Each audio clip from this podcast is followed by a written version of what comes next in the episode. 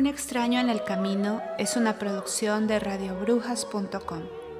Intervienen como narradora Aurora Escoto, Juana Itzi Aguirre, Alfredo Henry Zambrano, Pedro Balán Pantoja, Fedra Mane Íñiguez Perfetti, Extraño Israel Muñoz, Susana Adriana Loza, Hombre Luis Ávila, Abuela Betty Rico. Abogado Edgar Verduzco, Juan Bermudo y Saúl García. Y una participación especial de Julio Marín como compañero. Texto y guion adaptado de Druida CC para Radio Brujas. Prohibida la reproducción total o parcial de la obra, propiedad de radiobrujas.com.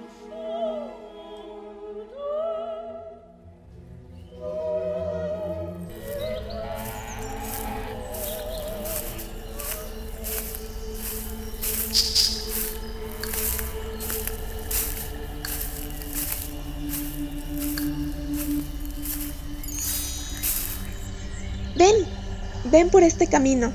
No seas loca. Mira, hay una casa ahí al fondo. ¿De quién será? No seas loca. No sigas. Ay, no seas gallina. Chicos, ¿dónde están? Oigan, ¿dónde fueron? Chico, regresen. Ven, ven por aquí. Solo será un momento. ¿Puedo ayudarlos en algo?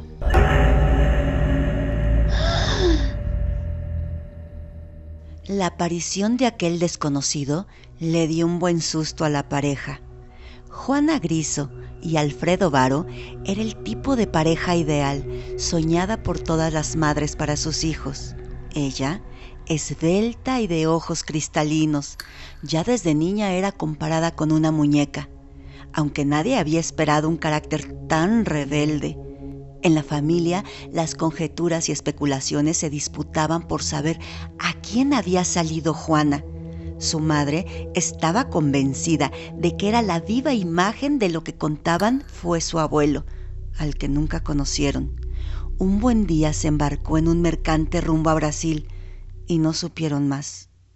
Y a diferencia de Alfredo, que era todo lo contrario, hijo único y jovencito responsable que pertenecía a una rica y acaudalada familia burguesa, la familia Varo, famosa en toda la comarca.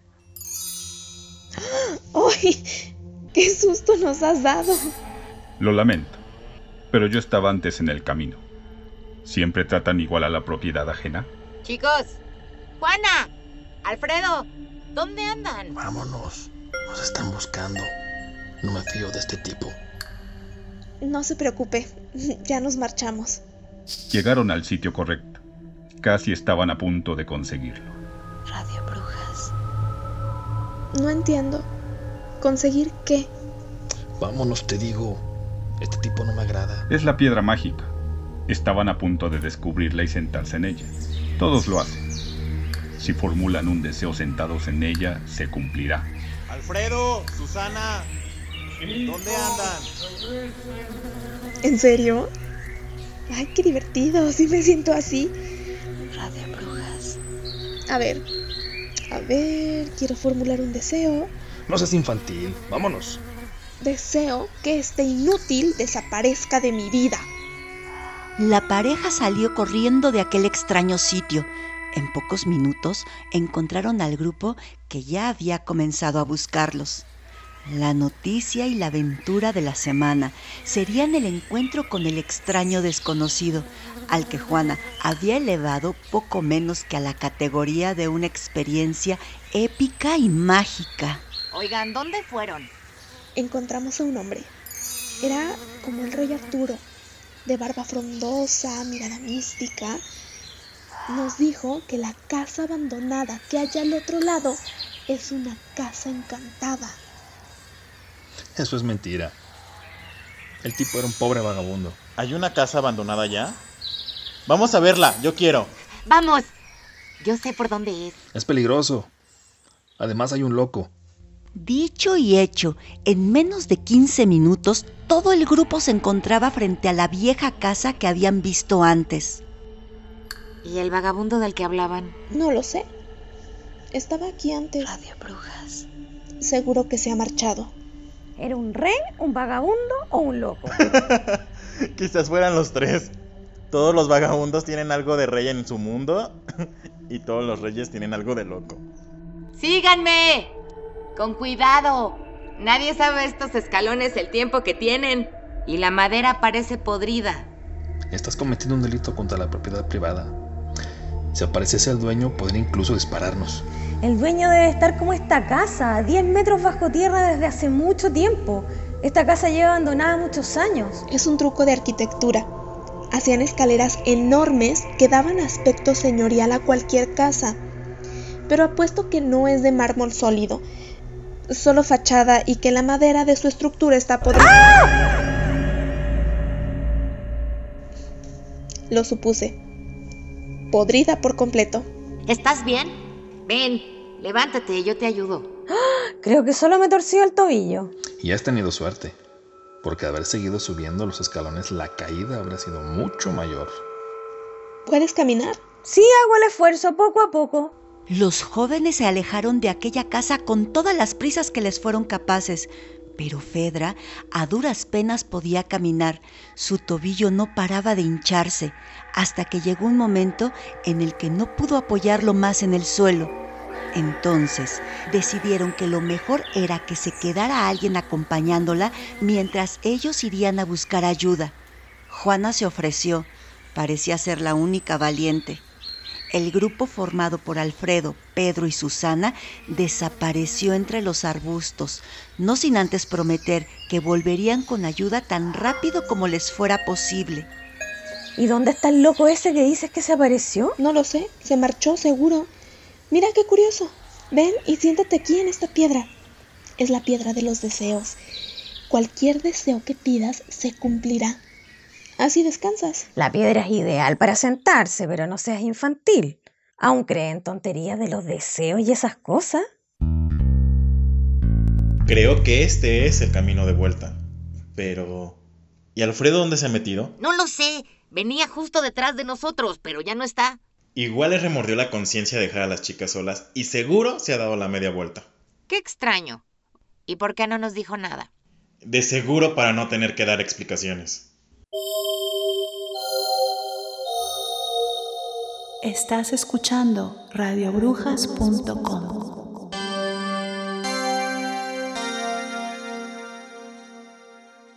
Pero de Alfredo no había ni rastro. El grupo se llevó una buena sorpresa cuando las chicas los alcanzaron en la carretera. ¡Eh, chicos, miren! Puedo caminar y correr, ¿se lo creen? Ha sido la piedra de los deseos. Hace milagros. ¡Qué estupideces! Ha sido mi cuerpo, que con el descanso se ha recuperado. Desapareció la inflamación. ¿Y Alfredo? ¿Dónde está? Pero de Alfredo no había ni rastro, ni siquiera cuando regresaron a su pequeña ciudad. Nadie sabía nada. Rápidamente, sus padres y la policía organizaron una batida, pero Alfredo parecía habérselo tragado la tierra.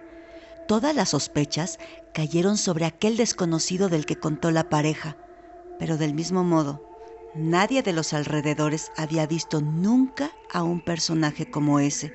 Interrogaron en las casas de campo diseminadas, pero nadie sabía nada. Un hombre así nunca lo hemos visto, especialmente por algo, porque resultaría muy sospechoso y no nos gustan los forasteros. Es el irlandés vagabundo. Ya sabe, la edad. Con los años está un poco desequilibrada. Pasó igual hace 60 años con la joven Isaura. Y el irlandés vagabundo nunca apareció. La lleva a los campos del mundo celeste. Este joven nunca aparecerá. Abuela, no diga tonterías. Lo que menos quiero es que se nos llene la casa de policía buscando un fantasma. Radio Brujas. Habían pasado 14 años desde la desaparición del joven Alfredo y nunca se tuvo el menor rastro de él. Sus padres dedicaron todo su esfuerzo y medios, intervinieron brigadas especializadas de la policía, perros de rastreo, pero su pista justo se perdía en el campo junto a aquella casa. Literalmente, era como si la tierra se lo hubiera tragado. Pasó el tiempo y la vida con él. Juana ahora tenía 31 años y nunca se casó. Vivía con el terrible peso en su conciencia de haber sido la responsable en la desaparición del joven Alfredo. Ella creía firmemente en aquella piedra de los deseos. Por otra parte, ¿casarse? ¿Para qué? Toda su generación se había casado en tiempos récord y también se había divorciado en tiempos récord. No se veía a sí misma en charlas de café con mujeres divorciadas, despotricando contra los hombres y su malvado mundo, a imitación de las reuniones de los hombres en las tabernas, despotricando de las mujeres y su pérfido mundo. Muchas cosas cambiaron en la vida de Juana, para finalmente no cambiar ninguna. Estás escuchando radiobrujas.com.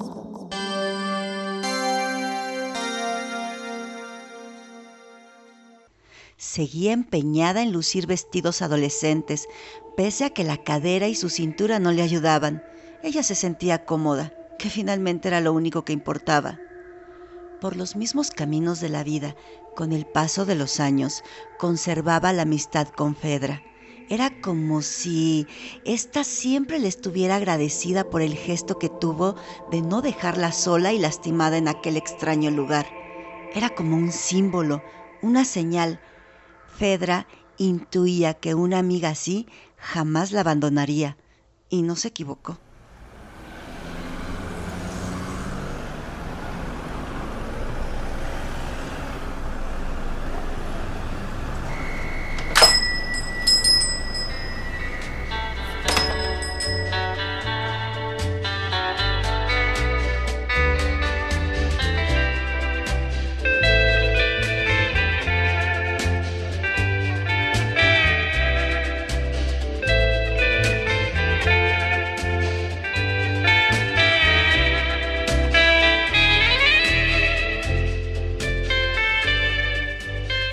Días, gordita. Odio que me llames así.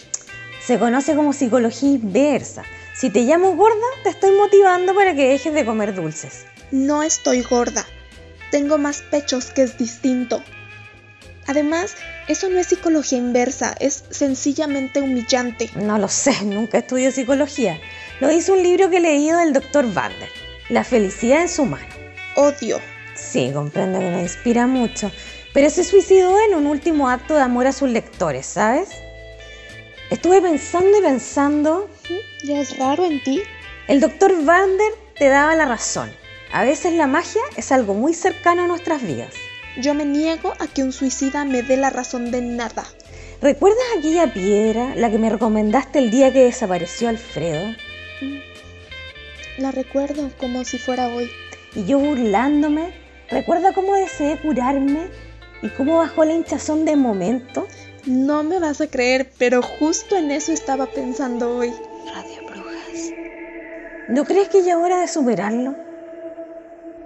Ven, vamos. Cierro la peluquería. Tenemos que ir a un sitio.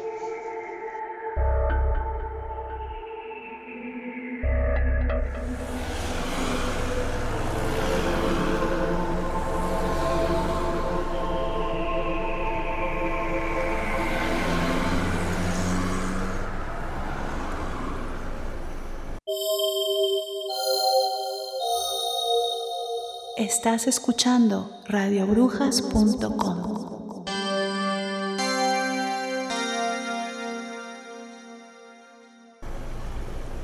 La figura de aquellas dos mujeres se perdió en el tráfico de la ciudad.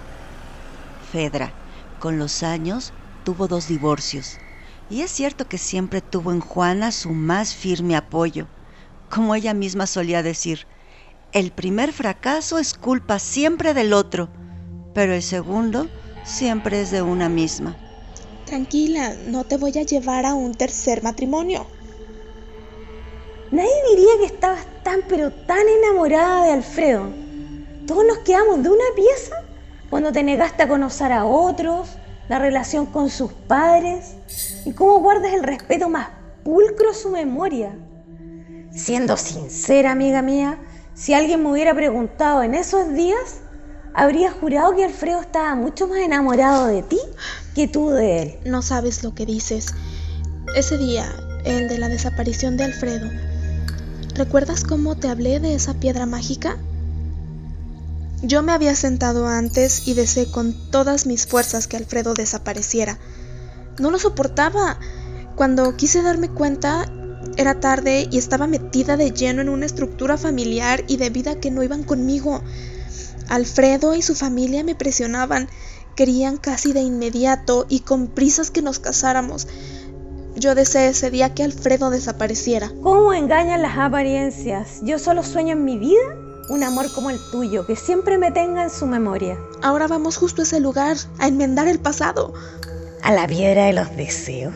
Me encanta la idea, me encanta la aventura.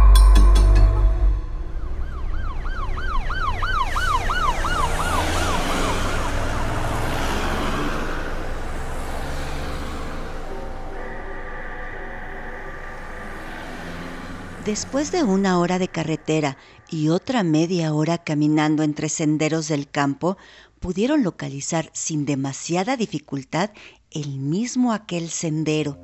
No había cambiado mucho después de todos estos años. Qué gusto volver a verla, señorita. Igualmente, caballero. Siempre me gustó el tratamiento que hizo de mi persona. Me gustó eso de recordarle al rey Arturo. Ha vuelto a la piedra de los deseos, supongo. ¿Quién es él? ¿Por, qué lo sabe?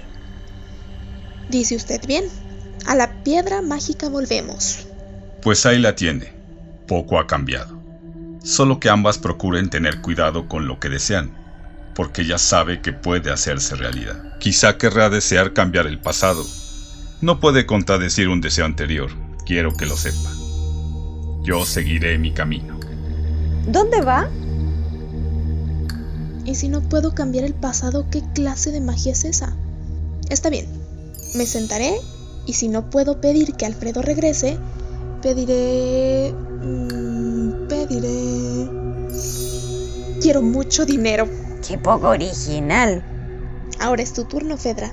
Siéntate y pide tu deseo. Pero ya oíste al mago. Quiero Deseo con toda mi alma que esas dos cucarachas de ex esposos míos paguen caro sus humillaciones. Puedes elegir entre la felicidad en tu vida, conocer al hombre perfecto, y puede más el deseo de venganza. Como a ti el dinero, somos humanos, no tenemos arreglo. Pero ¿quién era ese extraño? Las dos mujeres volvieron a la ciudad. Ahora parecían distintas como bañadas ambas por una luz especial, una sensación inenarrable, mucho más serenas. Ya había pasado un mes desde aquel día y las cosas parecían normal, sin grandes cambios. Pero en la mañana del viernes, a primera hora y cuando Juana se disponía a abrir su pequeño comercio, un hombre la estaba esperando en la puerta, enfundado en un traje gris y bastante pasado de moda. A Juana se le antojó que era abogado, siempre tuvo buen olfato para distinguirlos. Juana Griso, permita que me presente. Represento a la firma de abogados Tobales. ¿Puedo pasar? Claro, con gusto. ¿Qué hice ahora? Iré al grano. Como usted sabe, el matrimonio Varo falleció el mes pasado en un lamentable accidente de tráfico. Lo sé una enorme tragedia. ¿Pero en qué me afecta a mí? El matrimonio Varo no tenía descendientes directos, excepto familiares lejanos. Su heredero universal era su hijo, que está desaparecido, y por esto, en su testamento, fue su voluntad que la persona que más devoción mostró a su memoria, y para compensarla de algún modo por el drama que supuso para todos la desaparición de su hijo, usted fuera la única heredera universal de sus bienes y fortuna. Confiesan, y le pido todo tipo de disculpas, que en los primeros años sospecharon de usted, y aunque no fuera consciente, a todas horas estuvo investigada por un buen número de detectives. ¿Pero cómo pudieron suponer eso?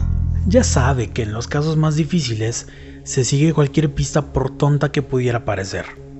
Y la única prueba que le implicaba era el testimonio de una vieja de una granja vecina que pudo oírla sentada en una piedra desear que desapareciera el joven Alfredo. Pero cuando los padres supieron que la vieja explicaba que la piedra era mágica, se arrepintieron profundamente de haber pensado de esa forma de usted.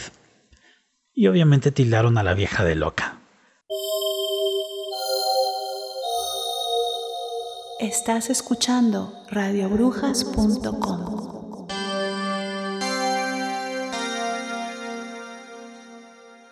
Tengo que darle la enhorabuena.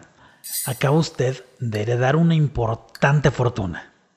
Si me permite, en nombre de Tobales y asociados abogados, podemos representar sus intereses, así como hacíamos con la familia Avaro. Muy lejos de allí, en otra ciudad, y en ese mismo momento, Juan Bermudo estaba en su trabajo, en los sótanos gigantes de un centro comercial. Él trabajaba como fontanero. El día en especial comenzaba de forma complicada para él, con una extraña gotera que trataba de encontrar, cuando la voz de Fedra comenzó a resonar en los sótanos de todo aquel edificio. Eres un vil gusano.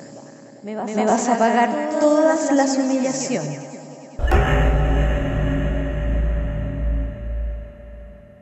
¿No has oído eso? He oído el que... Eres un vil gusano. Me vas a pagar todas las humillaciones mi esposa, de esa pesadilla. No, hombre, estás loco. Llevas todo el día súper raro. Aquí no se escucha nada. Gotera ni gotera. Que no oigo absolutamente nada. Que no se escucha nada. Anda, estás loco, yo me voy al centro de control. Ahí te quedas. Eres un vil me vas, a pagar todas las humillaciones. Fedra, ¿estás ahí? ¿Qué quieres de mí? Me estoy asfixiando. El aire aquí está enrarecido. Radio Brujas. ¡No! ¡Déjame en paz! Esto debe ser una pesadilla. ¡Déjame en paz! Eres una bruja. ¡Olvídame! ¡Ah! ¡Ah! ¡Ah! ¡Me asfixio!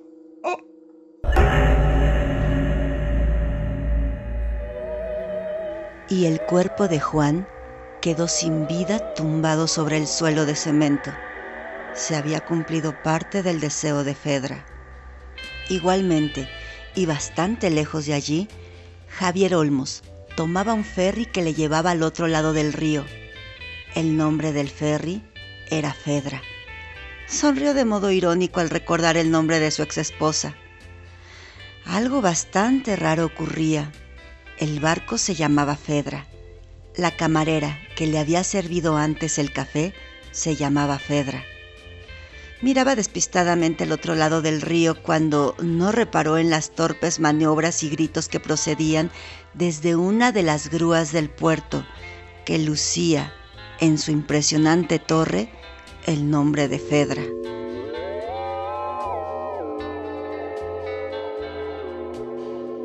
¡Apártense! El cable va a ceder de un momento a otro. Radio Brujas. Javier Olmos solo miraba al otro lado del río, ajeno a todos los gritos de alerta, cuando el cable en tensión se partió como un látigo, decapitándolo en el acto. Su cabeza fue volteando en el aire hasta terminar en el río, dejando atrás un enorme reguero de sangre. Su cuerpo quedó tumbado en la cubierta, sin cabeza, y dando enormes estertores de muerte. Fue dantesco. Nunca pudo la policía ni el cuerpo de rescate encontrar su cabeza. Hacía más de un año que Juan había tomado posesión de su nueva y magnífica casa, la mansión Varo, y justo esa noche comenzaron unas extrañas pesadillas. Una vieja granjera se aparecía en sus sueños para incomodarla. Eres una asesina. Tú mataste al joven Alfredo y ahora robaste su casa, su hogar,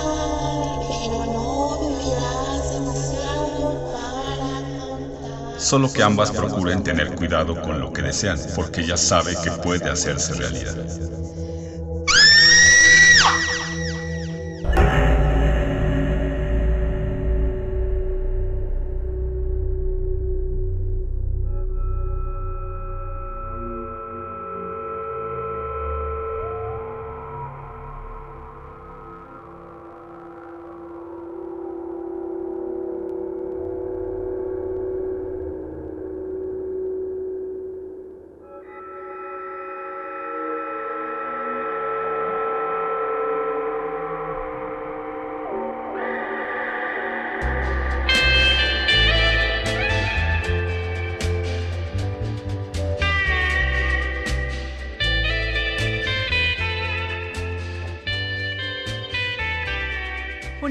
Extraño en el camino es una producción de radiobrujas.com.